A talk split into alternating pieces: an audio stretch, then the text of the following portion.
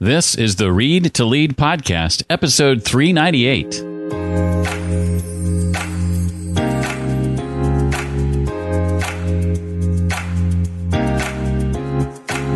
With the lack of any kind of reinforcement after a training program is conducted, people revert back to their old way of doing whatever that skill was that they got introduced to. You're probably wasting a lot of money on learning and development programs that don't improve performance. But there's a common sense solution that will make your training stick.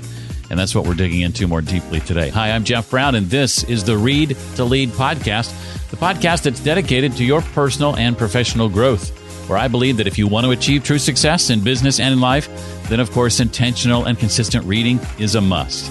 I am so privileged to meet and talk with as many authors as I do. It's one of the great things about doing a podcast like this one. And I'm excited for you to meet my guest today. Her name is Meredith Bell.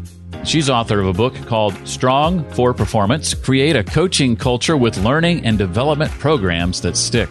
Some of the things I plan to ask Meredith about include why most learning and development programs fail to improve performance, as her book suggests, some of the reasons it's so hard to change our work habits, how to know if we're ready for 360 degree feedback, and much more. Well, I don't know anyone who isn't ready at any time to save money, and that's what our sponsor, Scriptco, today is all about helping you save money every month on your prescription meds and having them neatly packaged arriving right to your doorstep. That's pretty cool. Scriptco is the first online pharmacy that gives you the power of wholesale medicine and home delivery together. Trust me when I say it's much better than letting insurance companies decide how much you have to pay. At Scriptco, they've cut out the middleman and put the power into your hands. And what they do is they shop around for the absolute lowest price anywhere on the medicine you need without the insurance price hike. Then they send the best deal right to your door. And with a Scriptco membership, you can save big with access to wholesale prices on your generic medications. To see just how much you could be saving, check out their free savings calculator at scriptco.com. That's S C R I P T C O.com. And because you listen to this show, you can save even more. You get $25 off your initial membership when you use the code READ25. That's R E A D 25. So one more time, go to Scriptco, S-C-R-I-P-T-C-O dot com and use the code READ25, R-E-A-D 25 to get $25 off your initial membership with Scriptco. Meredith Bell is president and co-founder of Performance Support Systems, a global software company. Uh, since 1994, that's a long time. She has helped develop brain-based online assessment and development tools that make long-term improvements in leader and team performance. She also hosts the popular weekly Strong for Performance podcast and is the author of a book by the same name, Strong for Performance: Create a Coaching Culture with Learning and Development Programs That Stick. Meredith, welcome officially to the Read to Lead podcast. Thank you, Jeff. I'm really glad to be with you today and look forward to our conversation. I also want to point out that uh, Meredith is the co author of Connect with Your Team Mastering the Top 10 Communication Skills, uh, co authored with uh, Dr. Uh, Dennis Coates. So check that out too. But most of our conversation today will be centered around the Strong for Performance book. And I read in that book that about $150 billion uh, every year is spent on employee training, and 70 to 90% of that is wasted. So uh, that begs the question, Meredith, why do most learning and development programs fail to do what they're designed to do, improve performance? A key reason, Jeff, is because the folks that are organizing and conducting these programs don't realize the importance of the follow up piece.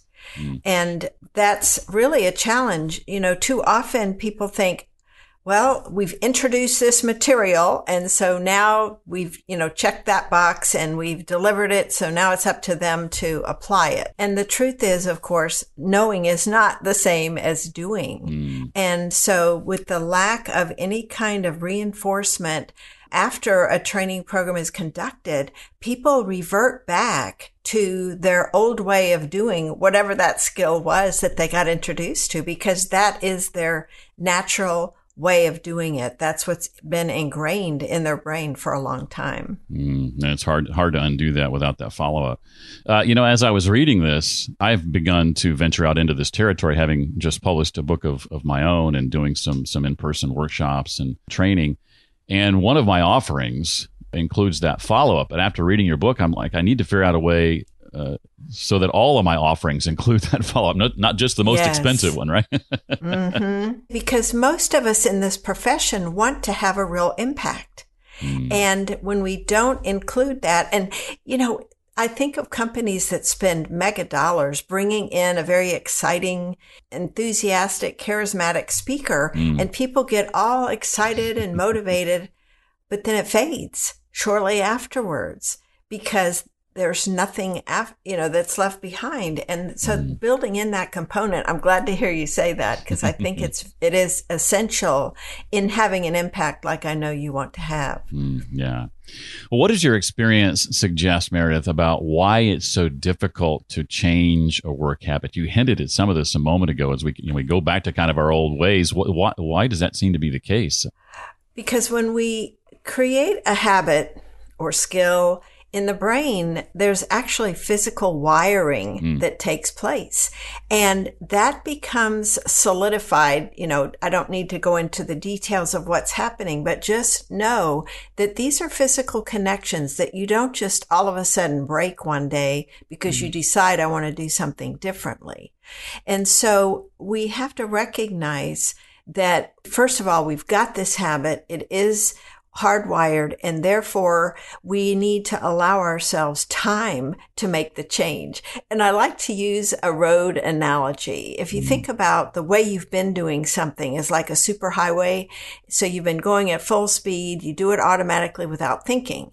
And then you decide, oh, I'm going to change this, whether it's how you listen to someone or your eating habits or exercise. It doesn't matter. It's whatever the habit is to decide you're going to do something different is like all of a sudden turning off from the superhighway to a gravel, bumpy dirt road where you just, it's uncomfortable and you're not going to get it right every time. And so there's going to be setbacks and we have to recognize this is part of the learning process. When we want to set up a new pattern, we have to recognize it's going to take time to wire the brain for that new behavior and make it better than the old one that we were relying on. So we've got some competition going on that can lead to us actually getting worse before we get better mm. in, in adopting a new pattern. So that's the key is sticking with it until the new way becomes the way that you do something. So uh, continue that analogy. Would that mean we're, we're it's kind of like we're, we need to build whole new roads, like whole new connections, right? exactly. Okay. yes. It's a, think of it as a construction project. Awesome. Well, what would you say are are the keys to making sure then that training, training like you do, training like I do, that many listening receive and or want to do, actually sticks? What are some things that we can we can do? Some practical things. I think up front is letting people know this training is not an event. It's just the beginning. Mm. So we're managing their expectations that there are going to be things that are going to be needing to happen afterwards. Uh, we are the publisher of a 360 feedback software. And so we've been in that business for a long time and we know how valuable a diagnostic 360 feedback tool can be upfront, whether it's done in person or using an automated tool to help people understand what are their strengths, what is it they need to work on. So they have a reason why. So I think that's an important element to help them see this is what I need to be focusing on. And then hmm. we have what we call a three step process for mastering a skill that's an essential element for folks to understand that you don't just again, get exposed to information, you, you find out how to do it right. So that's focus. And then the next step is to actually apply it in a real situation so that you start wiring the brain for the new way of doing things. And then the third one is R, reflection. And this is the part that gets missed a lot because people are in a hurry. You know, we don't want to slow down and take time to analyze, well, how did it go when I did apply this skill? what happened?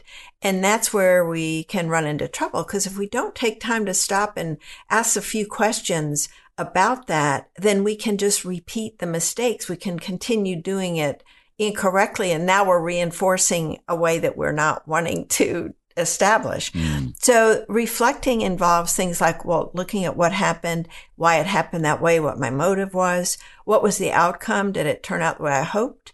If not, what might I do differently in the future? So when we go through that process, it actually helps accelerate that wiring. And even better is to write down the answers, not just think it. So repeating that focus, action, reflection over and over to get that practice is an important element of making the training stick. So whatever needs to be built in to give people the opportunity to do that is important.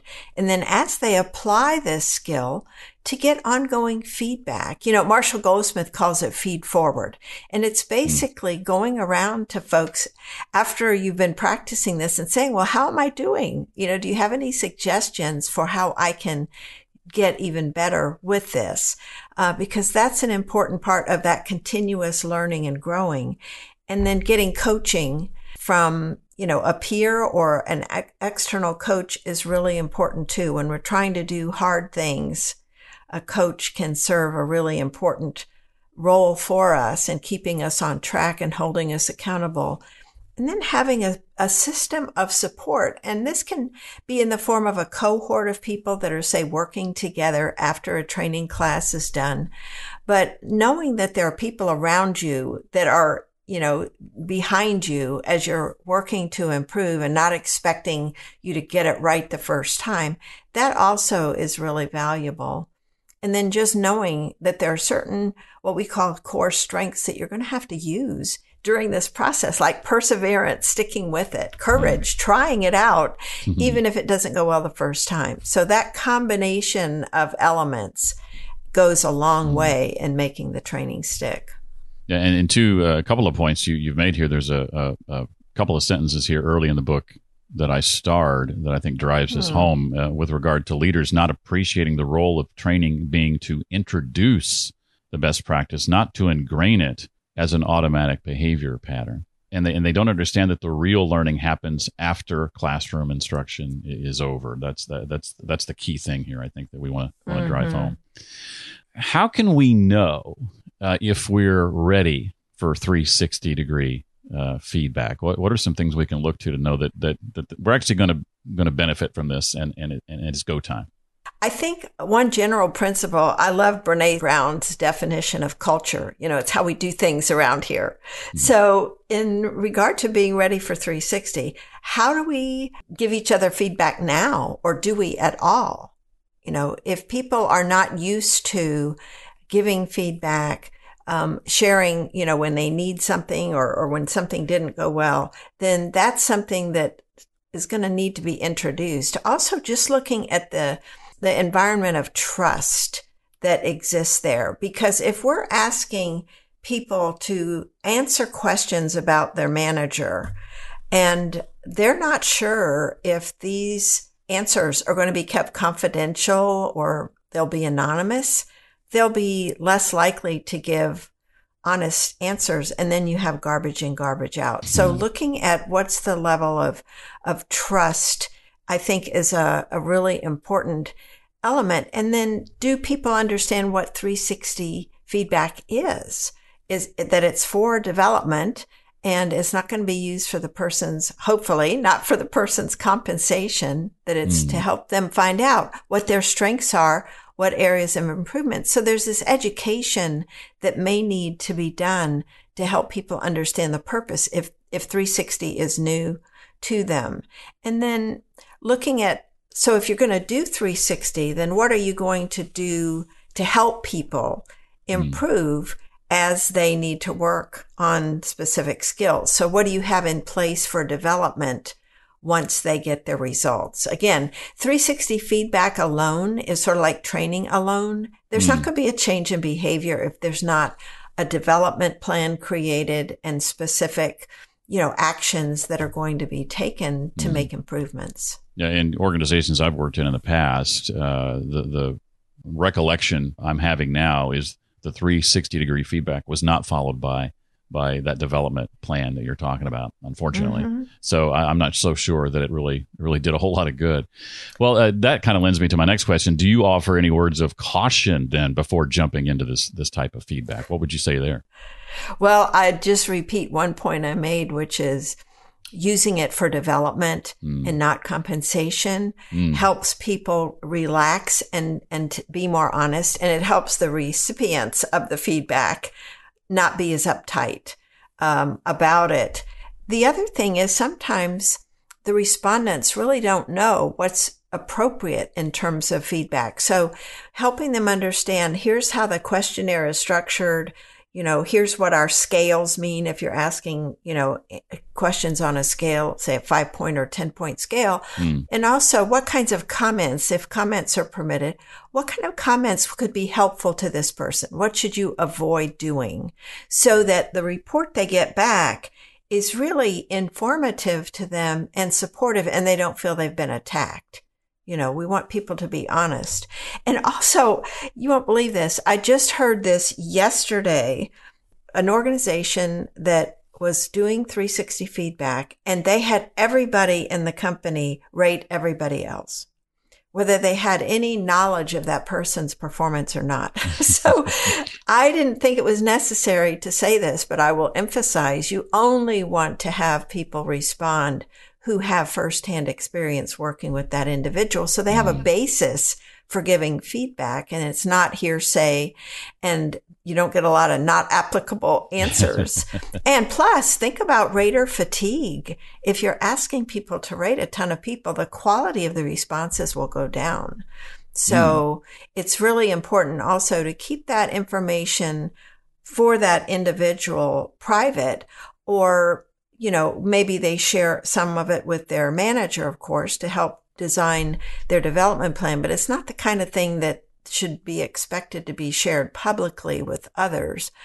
Because sometimes when the feedback is unexpected, people need time to process it and think about it.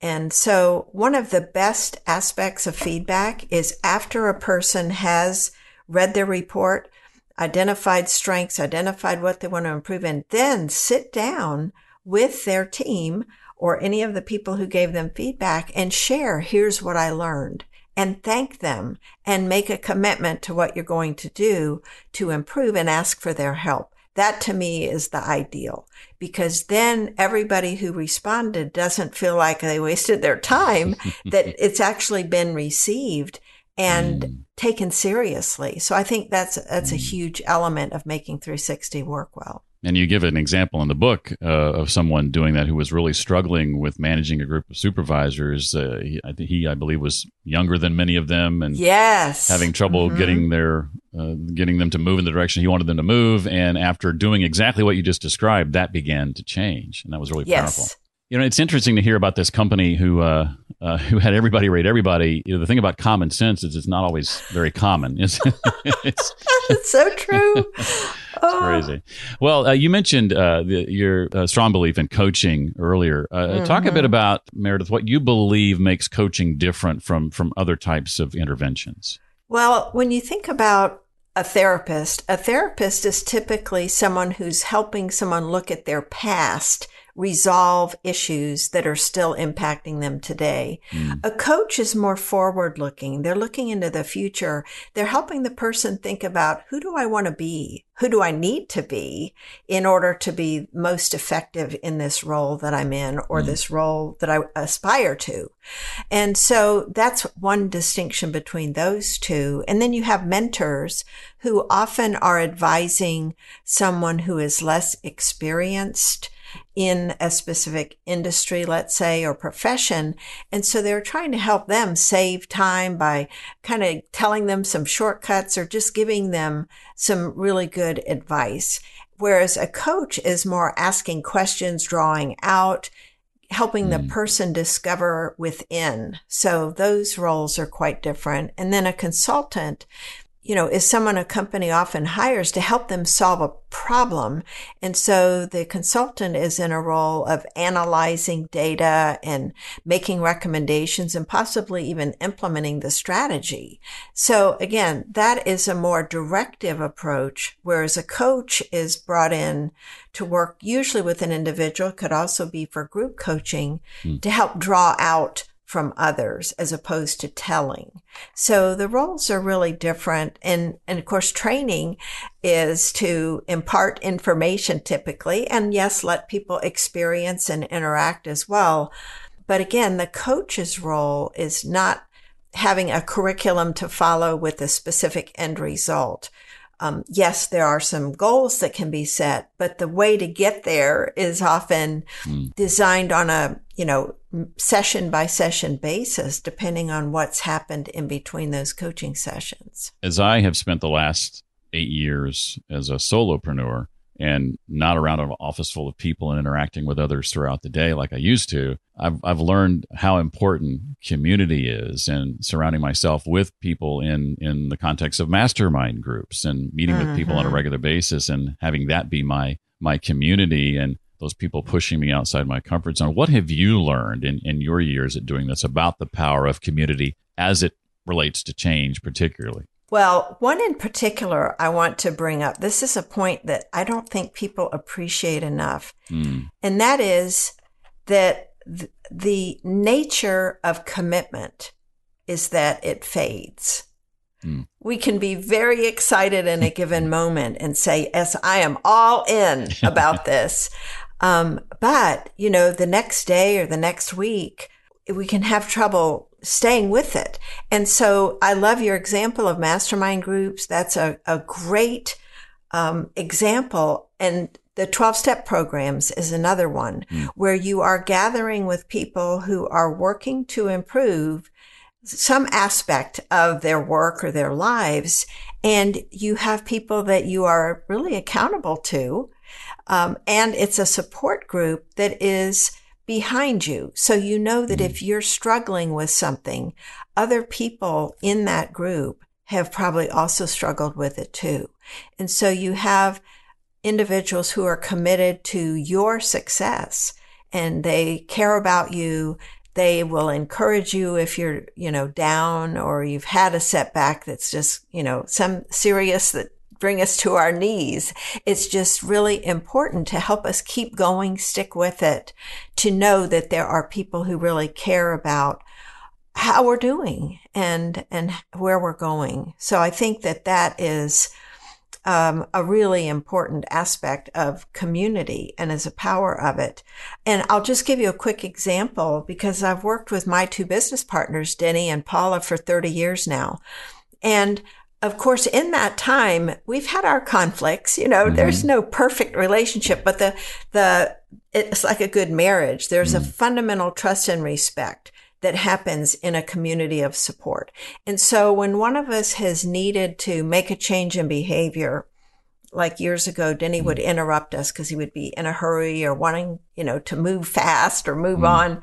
And so what we discovered was a way that all three of us could interact would simply be if somebody, if, because we all interrupt each other at times when we're on calls, and uh, we simply say, I'm not done yet, or please let me finish. Mm. So that's a cue to the other person. Whoops, I'm interrupting. Let me stop. And without saying, you know, you just did it again, right? there are so many different ways we can convey a yeah. message to someone. But when we're talking about having a community of support, we want to do it in a way that is respectful and encouraging to the other person and lets them know we've got your best interests at heart. We're still going to hold this up to you and remind you of, you know, what your best self looks like, basically.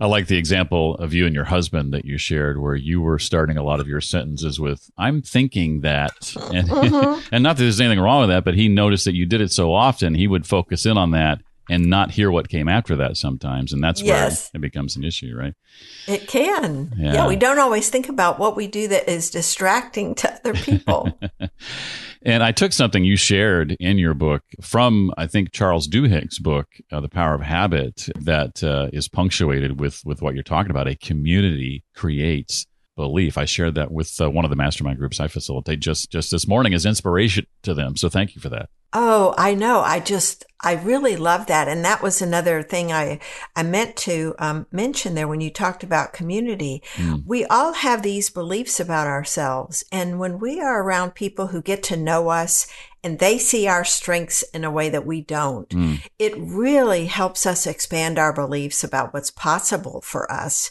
because we can, we've just lived with ourselves our whole lives and have yeah. certain ways that we see things. And so someone that can see us differently and describe that to us, that is huge for helping mm. us uh, stay committed to a change that we really want to make or an expansion we want to make in the way we are and the way we operate.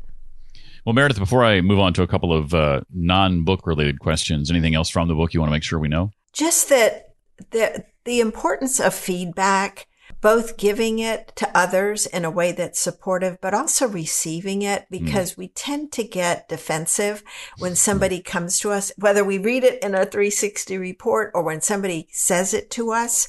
Our first reaction tends to be to justify, defend, explain why we said or did what we did. And mm. instead, if we can learn to say, thank you, I did not realize I came across that way and apologize if necessary. And what can I do to make it right if it's something where it, it really caused a rift between you and another person? This is huge for relationship building. Mm. We often let our egos get in the way and hold back from saying things that we could say for fear of looking weak or being, you know, uh, not respected as much. And in fact, if we're willing to just own it quickly, people get over it and it, it, cements the relationship instead of driving a wedge. Mm, love it. Well, I want to know about your reading journey. Uh, if I can tap into that yes. for a moment, uh, your history with reading, um, how, how you view the habit of intentional, consistent reading, and sort of coupled with that, maybe segue into a book or two that's had a had a lasting impression on you over the years. Sure. Well, I have been a re- reader since I was a little kid. I loved going to the library and checking out books and read to my daughter, read to our grandchildren. I mean, mm. it's just a big part of uh-huh. life for me. And when I started my business back in the 80s, there was no internet. And so mm. books were how I learned about how to run a business, how to market and sell mm. because mm. I had no business background when I started out. And so books have, I, have always been an avid learner and mm. my challenge has been to not read so many books that I get overwhelmed by all right. the information. Yeah. And what I have found is really savoring certain books over time because I change with time. And so yeah. I can go back to a book and it's fresh and different. And I hear and see things that I missed before. So I've actually had books have a profound impact on my thinking and actions that mm. I've taken. I would have to say the author who has influenced me the most would probably be Steve Chandler. Mm. Because I've read 15 of his books. no other author holds a candle. Of course, no many, not many people have written that many books either, right. but he's a coach of coaches. Mm. And even though I'm not a paid professional coach, I end up doing informal coaching there's so much that he writes in his books that aren't that are related to any human being. Mm. And one of my favorites of his is called Right Now, and it's all about why put off things? You know, what's holding you back? And he just his writing is so non-academic and relatable mm. and he tells great stories and he's very open about his own failings at different points in his life. So you feel like he gets me. So he is, mm. uh, I would say, one of my absolute um, favorite. All of his books are great. And then just to mention a couple of other quick ones that I don't know would be as well known. Mm. The Straight Line Leadership by Dusan Djukich. Okay. Who, uh, it, it's really a, another, it's probably one of my favorite personal and professional development books because mm. it's all about identifying and then doing the necessary required actions mm. that will help you achieve whatever it is you want to achieve. And his books, his book and Steve Chandler's both have very short chapters. And Dusan's book is unique because every chapter is a contrast of two ways of being or two stances okay. that you can take, like committing versus trying. And mm. so it's, it's one of the books I've marked up the most over the years just because of the practical advice and the I'll say in your face. You know, it's not fluffy. it's just telling the truth. It's truth telling. Oh. And I um I just love that book. Awesome. So. Well, finally, let me ask uh, if you're able to share what's what's ahead for you and your team that you're excited about. What's around the corner? Oh, well, we're in the midst of it actually. And mm. it hmm. also, I guess, is around the corner. Denny mm-hmm. and I last year also wrote another book besides Connect with Your Team on the communication skills. We wrote another book on um, peer coaching called Peer Coaching Made Simple mm. with the uh, very idea of what we were talking about before, the importance of coaching. But companies can't bring in a coach for every person. So how can people learn to coach each other?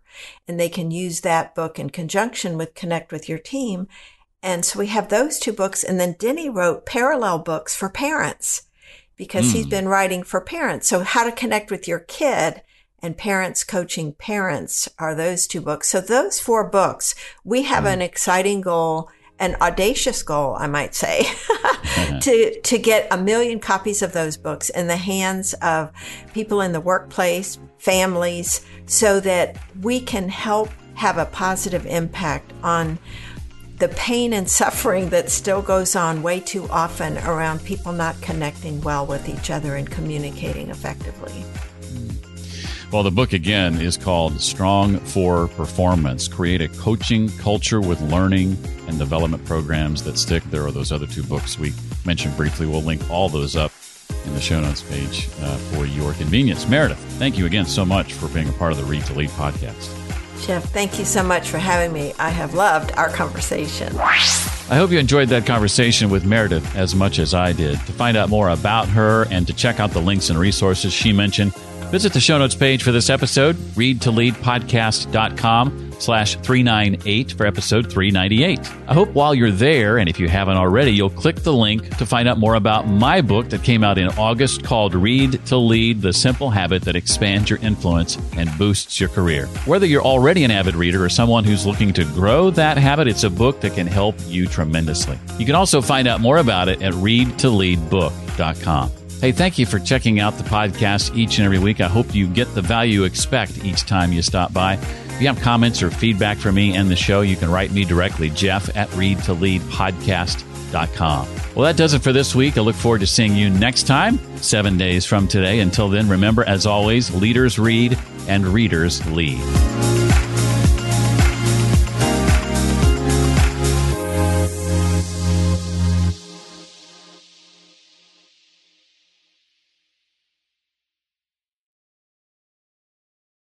At Grainger, we're for the ones who specialize in saving the day and for the ones who've mastered the art of keeping business moving. We offer industrial grade supplies for every industry with same day pickup and next day delivery on most orders, all backed by real people ready to help. So you can get the right answers and products right when you need them. Call, clickgrainger.com, or just stop by. Grainger for the ones who get it done.